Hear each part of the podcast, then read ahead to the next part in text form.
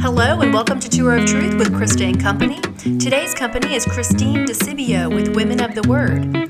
She has a word for us on how to properly stand under the covenant relationship that we have with Jesus Christ. Let's start in Hebrews 11, verse 6. And without faith, it is impossible to please him. For whoever would draw near to God must believe that he exists and that he is a rewarder of those who seek him. So, this verse tells us something that we really need to grab a hold of. It's literally impossible to please God if we don't have faith. It takes some measure of faith to believe that he exists. And that's exactly what Paul is saying, or the writer of Hebrews is saying here. You have to believe that he exists and that he rewards those who seek him. So the word for reward there is actually payer of wages. He's going to bless you with his kingdom currency when you seek him in the secret place and in the quiet place. It's going to take faith to get to that place. I believe he exists, like Moses said. I don't maybe know him completely, but I believe he's real. And that is how I seek him, and that's how I please him. Now, the word faith actually has a definition earlier on in this chapter. If you go up to Hebrews 11, 1, right above it, it gives us the definition of faith. It says, Now faith is the assurance of things hoped for and the conviction of things not seen.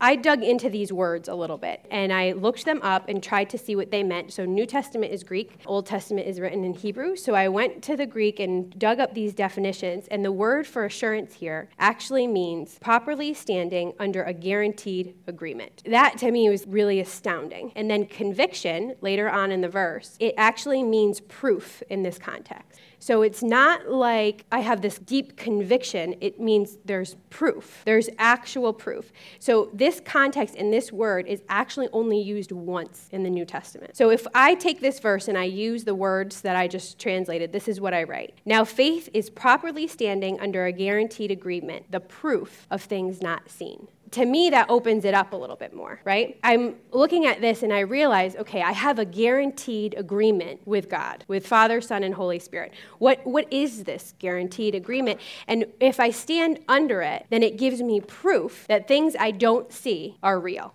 it's actually more about me coming into alignment with his guaranteed agreement than it is about me rigorously holding on to something I think is real. We have to understand God is not about struggle, He is about freedom. And even though hard times may come or things press in, it's not to be difficult, it's to be free and at rest because in His presence and understanding His character equals rest. If He is who he says he is, then he's all sufficient for all my needs. So if I properly stand under the agreement of heaven and I don't move out of that agreement, he will give me proof in my hands of the things that I can't see. So Paul tells us in Romans 1:17, "For in the righteousness of God is revealed from faith, for faith, as it is written, the righteous shall live by faith. Now we need to take this definition of faith and plant it into this verse. Our guaranteed agreement is through the blood of Jesus we are saved. Another word to give you on this is the Greek word most commonly used for saved in the New Testament is sozo. Sozo means to be made whole, to be made well in body, soul, and spirit. And another definition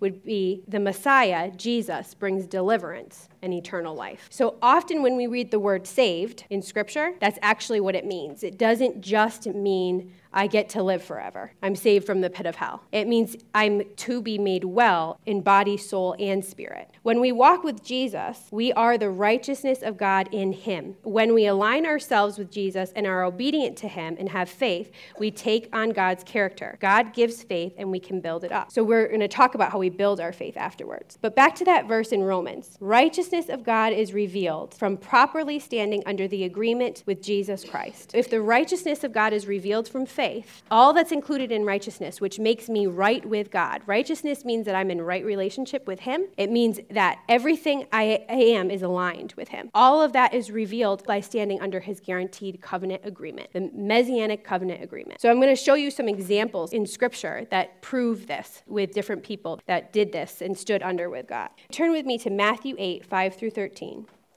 All right, so this is the story of the centurion. The centurion's probably one of my favorite ones. When we had entered Capernaum, a centurion came forward to him, appealing to him, Lord, my servant is lying paralyzed at home and suffering terribly. And he said to him, I will come and heal him. But the centurion replied, Lord, I am not worthy to have you come under my roof, but only say the word, and my servant will be healed. For I am too a man under authority, with soldiers under me. And I say to one, Go, and he goes, and to another, Come, and he comes, and to my servant, Do this, and he does it. When Jesus heard this, he marveled and said to those who followed, followed him. Truly I tell you, with no one in Israel have I found such faith. I tell you, many will come from the east and the west and recline at the table of Abraham, Isaac, and Jacob in the kingdom of heaven, while the sons of the kingdom will be thrown into outer darkness. In that place there will be weeping and gnashing of teeth. And to the centurion, Jesus said, Go, let it be done for you as you have believed. And the servant was healed at that very moment. Jesus marveled at his faith. We know that. He said, Man, this faith is so great. But what we just learned about faith is that faith actually means standing under a guaranteed agreement. So, what we have to see about the centurion is that he was not a Hebrew, one. Two, he saw that even though Jesus had not died yet, he was the Messiah, and therefore he could be grafted in and granted access to the kingdom of heaven. He also understood governmental authority, which is huge. The kingdom of heaven is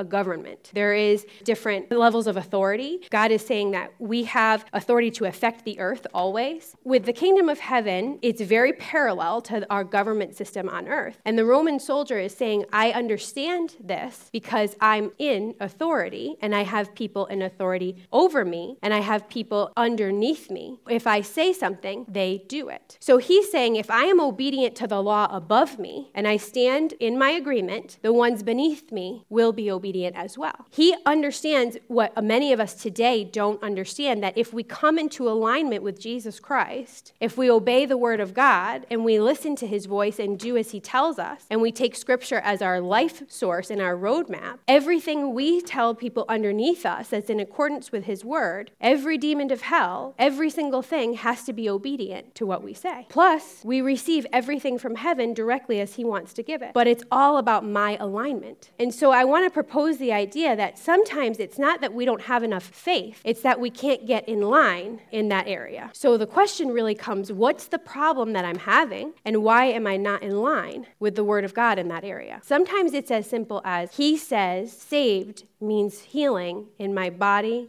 my soul, and my spirit. So if I'm fully healed in eternity, if I come into complete alignment with Jesus Christ, I am healed on this earth. It's all about getting ourselves to this place where we are in complete surrender to the Spirit of God, where we are in complete surrender to this Bible, this living word. So Jesus says, Surely I have not seen such faith. And then what he goes into here, he's saying, The kingdom of heaven, the kingdom here means domain and reign, okay? So the word word kingdom means it's my dominion and my reign, the kingdom of heaven, and that men from the east and the west will come into this covenant. But people who were originally in the covenant will not sit at the table in the kingdom of heaven. So he's telling us that even people who were born into this line, this lineage, who were born from Abraham, Isaac, and Jacob, who had a guaranteed agreement with God, will choose not to come under my guaranteed agreement, but a Gentile, somebody from the east or the west, will choose to come under. Jesus is always about free will will. This to me brings up a topic about free will. Even though I was born into a covenant that guarantees me eternal life, salvation, healing,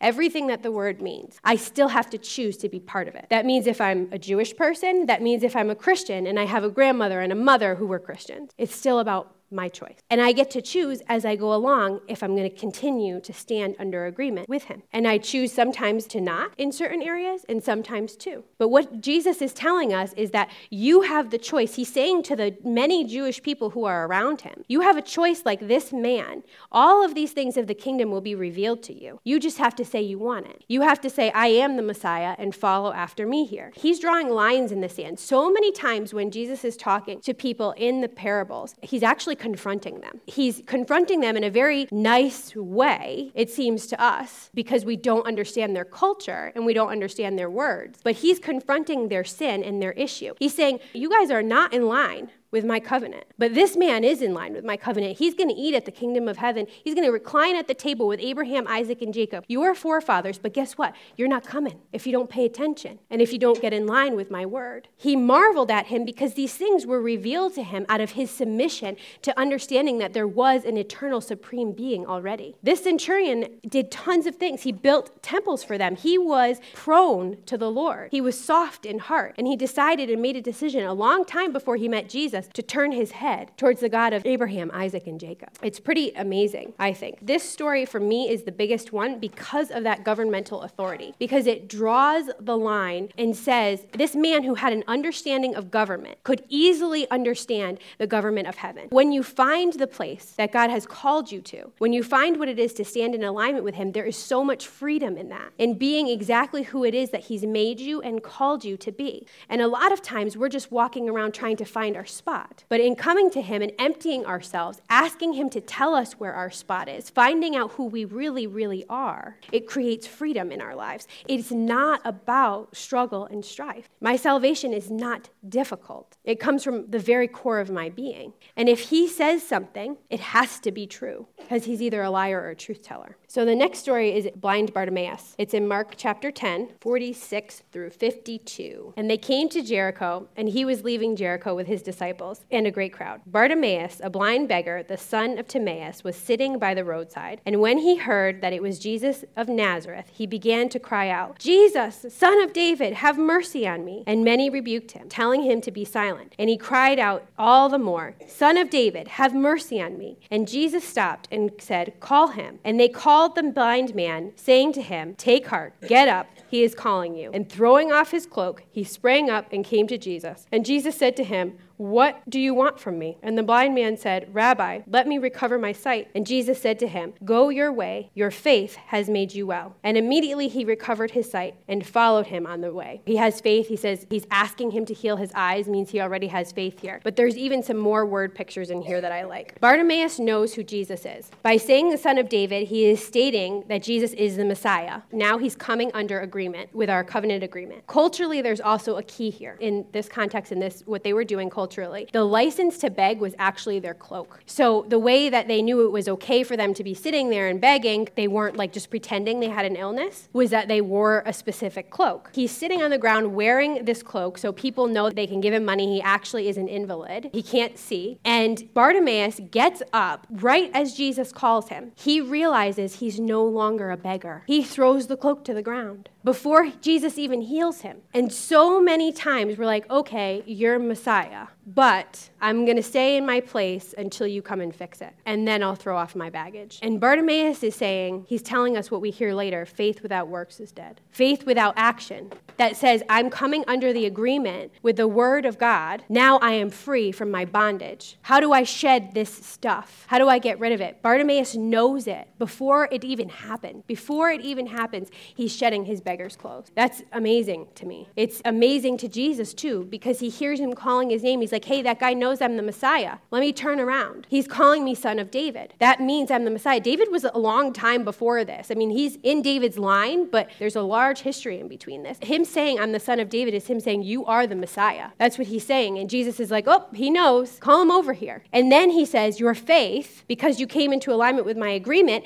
because you knew it was me, and because you shed your beggar's clothes already, you're all set, Bartimaeus. You received your healing. And he commends him for it. So the next one is the woman with the the issue of blood in Matthew 9:20. And behold, a woman who had suffered from discharge of blood for 12 years came up behind him and touched the fringe of his garment. She said to herself, "If only touch his garment, I will be made well." Jesus turned and seeing her, he said, "Take heart, daughter, your faith has made you well." And instantly the woman was made well. Jesus doesn't comment on people's faith making them well all that often. There's like 4 or 5 times. So now he comments on her faith. The hem that she's reaching to touch here would be his talit. So it's his prayer prayer garment, is actually what it is. And what we know about culture with this prayer garment that Jesus would have worn, it's his outer garment, is that when praying, they would put it over their heads like this, and they would be said to be dwelling in the shadow of the Most High. So, like Psalm 91. They would put it over their heads and they would be praying and they would be dwelling in the secret place, even if people were around him. In Psalm 91, He will cover you with His pinions, and under His wings you will find refuge. His faithfulness is a shield and a buckler. His faithfulness covers me and protects me, and under His wings, now I'm hiding in the secret place, under His wings, this talit. Now, this woman is a Hebrew woman. She would have been raised with scripture and she would have been taught. She would have been in synagogues and she would have been listening and she would have been taught by her family the messianic prophecies. So there's a messianic prophecy in Malachi chapter 4, verse 2. In that prophecy, it says, The Son of Righteousness shall arise with healing in his wings. This Hebrew word for wings actually translates in the Greek to hem. So this woman could identify the fact that he was the Messiah and that if she got to touch the hem of his talit, his secret place, his hiding under the wings, she would be healed because under those wings, in Malachi tells us, when the Son of Righteousness arises, there is healing in his wing. So again, she recognizes, she was taught something and she recognizes who he is and what his character is. She comes into alignment with his agreement that she has read about throughout all messianic prophecies. She knows full well what this agreement is, and she identifies the fact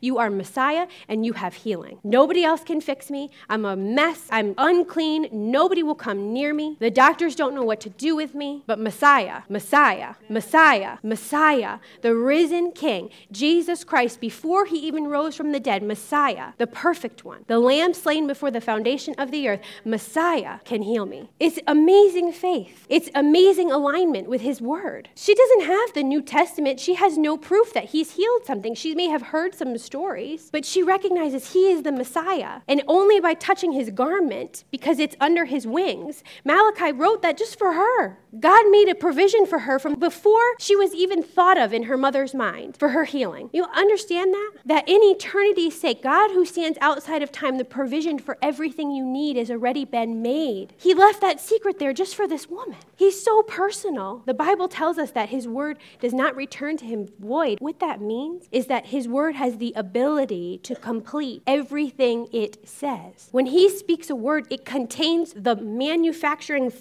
functions to fix and do what needs to be done. Our faith is not small, it's not aligned. And it takes all the work and the struggle out of it if I say, This is what your covenant agreement is, this is what I'm coming into alignment with, therefore it is mine. Now, God's time, I will tell you, is not our time. He lives outside of time. He does not have a time clock running on his mind. He doesn't. He starts doing things in your life in just enough time to give you the miracle that you need when you need it. He is very, very good at laying things out to be in the right order. And he's very, very good at helping you stay calm in the midst of waiting for those orders. But he will speak to you about what needs to come into alignment in your life if you ask him. And you ask him in a tone that says, I really want to know, even if it hurts, even if I have to give up something. How many know there's a cost to discipleship? And it's very real cost. Jesus himself even says that many will follow him, but not all will choose to be disciples. Not all will come into alignment with his word. That's my goal is to be in a place where I'm so aligned with his agreement, I don't waver out of it. Now I know I'm a human, so we're just going to take little steps. But my goal is as I grow spiritually, I'm doing things to grow spiritually that I can stand in alignment with his agreement, with his covenant, with his word, that I receive everything because I am the righteousness of God in Christ, because I am his daughter, fully loved by him, and therefore grafted into the kingdom of heaven, given an inheritance, able to have authority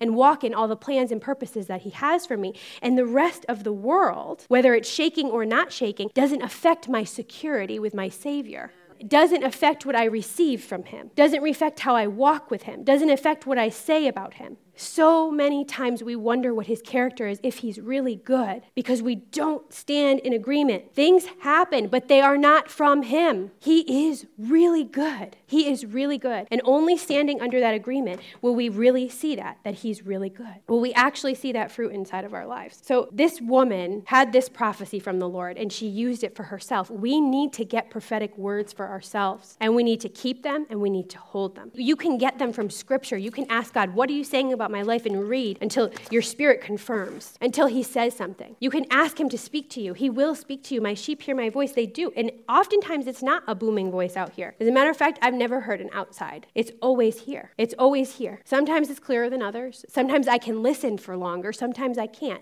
It takes practice to learn how to sit there and listen to him tell you something and build precept upon precept, line upon line. He will do that for you, but it takes practice to stay there while he does it. Like this message about faith, when I read that about assurance, I was like, what? And I got so excited about it that I ran around. I sat down on my couch, my boys were near me, and then all of a sudden he starts talking to me about the centurion. I realized he wasn't done yet. I sat right up and I'm like, hey, the centurion. That's why he understood it, because it's government. He had government. That's why. God's government, kingdom government. So that's what I'm saying. We have to practice hearing him. And he'll give you a prophetic word for your life. He'll lead you into your identity. He'll bring you through all of those things. It's a lot of it is just me coming into a line with him and allowing him to do what he's going to do and not striving and struggling to do something that I think needs to be done because he has different plans often. All right, so now we can talk about how do we build our faith? How do we increase our ability to stand under his alignment? So Romans 12 verse 3, for by the grace given to me, I say to everyone among you, not to think of himself more highly than he ought to think, but to think with sober judgment, each according to the measure of faith that God has assigned to you. God has granted you, he has given you a measure of faith. He's given you the ability to stand under his agreement. He has actually granted it to you and said,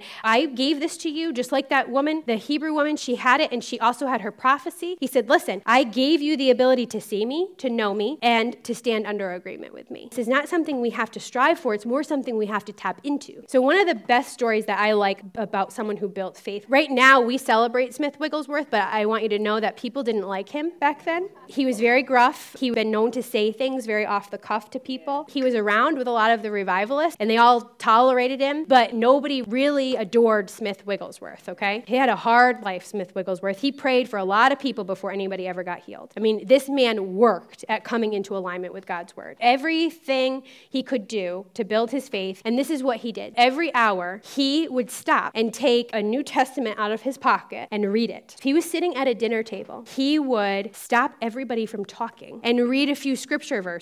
Every 20 minutes, the man read scripture because he had to stay in alignment with what God wanted to do. There were so many miracles with him, so, so many astounding revelations with him, but he kept his nose in the Bible. The way he was able to keep himself in alignment was by keeping his face in the Word of God. And that's what we have to do. Our faces have to be in the Word of God, and we have to allow it to penetrate our reality because our reality does not match up. I'm telling you, it doesn't. The natural environment around us does not match up. So at a dinner party with 50 people, he would make shh every 20 minutes. Very focused. Now, I want you to hear that. I don't believe this was a struggle for Smith. I don't believe this was hard for Smith. I don't believe this was something that Smith worked at, like by what we think of, like, I gotta read scripture every 20 minutes. Like, I think it was, I have to read scripture every 20 minutes. Hmm, that's right. I know it's true. Put it back in my pocket. 20 minutes again. You have to find how he talks to you. He's funny to you. He's kind to you. He's light. He's nice. Even when he's pruning and he's saying something, he's the softest corrector. He leads out of gentleness, always. Always. I think if he's yelling at you, then it's probably a different voice, in all honesty. He honors choices, so if we don't listen to him, he'll stop telling us. That's very scary. He talks about that in Scripture. He talks about what happens when we make other choices. I'm not saying he only says it once in a whisper, okay? He'll arrange circumstances, he'll do things, and if you can learn to hear that and lead and feel these, I often feel these like, stop. Yeah, we're not going to do that. Like, I just know, we stopped. Okay, where'd I lose you? How do I come back? That kind of thing. If we can learn to follow these gentle leadings of him, we're coming into agreement and into alignment. We're walking in faith and purpose for our lives. His voice is extremely important. It never, ever, ever contradicts Scripture. Ever. Okay? That's worth saying. He may say something that you need revelation of, but it's never going to be opposite of what Scripture says. So, another way we can build faith is in Jude chapter 1. It is only one chapter, verse 20. But you, beloved, building up yourselves in the most holy faith and praying in the Holy Spirit. Baptism of the Holy Spirit, praying in tongues. You can build up your faith by praying in tongues. Yeah. Paul says to pray continually continually, all the time, without ceasing. Pray with your mind, pray with your mouth. Pray in tongues, pray so you know what you're praying, pray both ways. The Holy Spirit intercedes for us, He makes intercession for us on our behalf. The Holy Spirit prays deep things that we sometimes don't know. He prays and intercedes for other people about what we don't understand. What will happen to me sometimes is I get a picture of somebody, I'm praying for them in tongues, and I pray and pray and pray until I feel peace. I have no clue why I'm praying for that person, except that God wanted me to pray for them right now. And that builds my faith because I know the Holy Spirit is leading me and helping my brother or sister, which is amazing because if He's helping my brother and sister, that means He's helping me with somebody else. That's how personal He is. That gives me faith. That gives me proof. That gives me proof that what He says is true, that He's watching out for me, that He's going to protect me, that He's keeping my way, that He's leading me along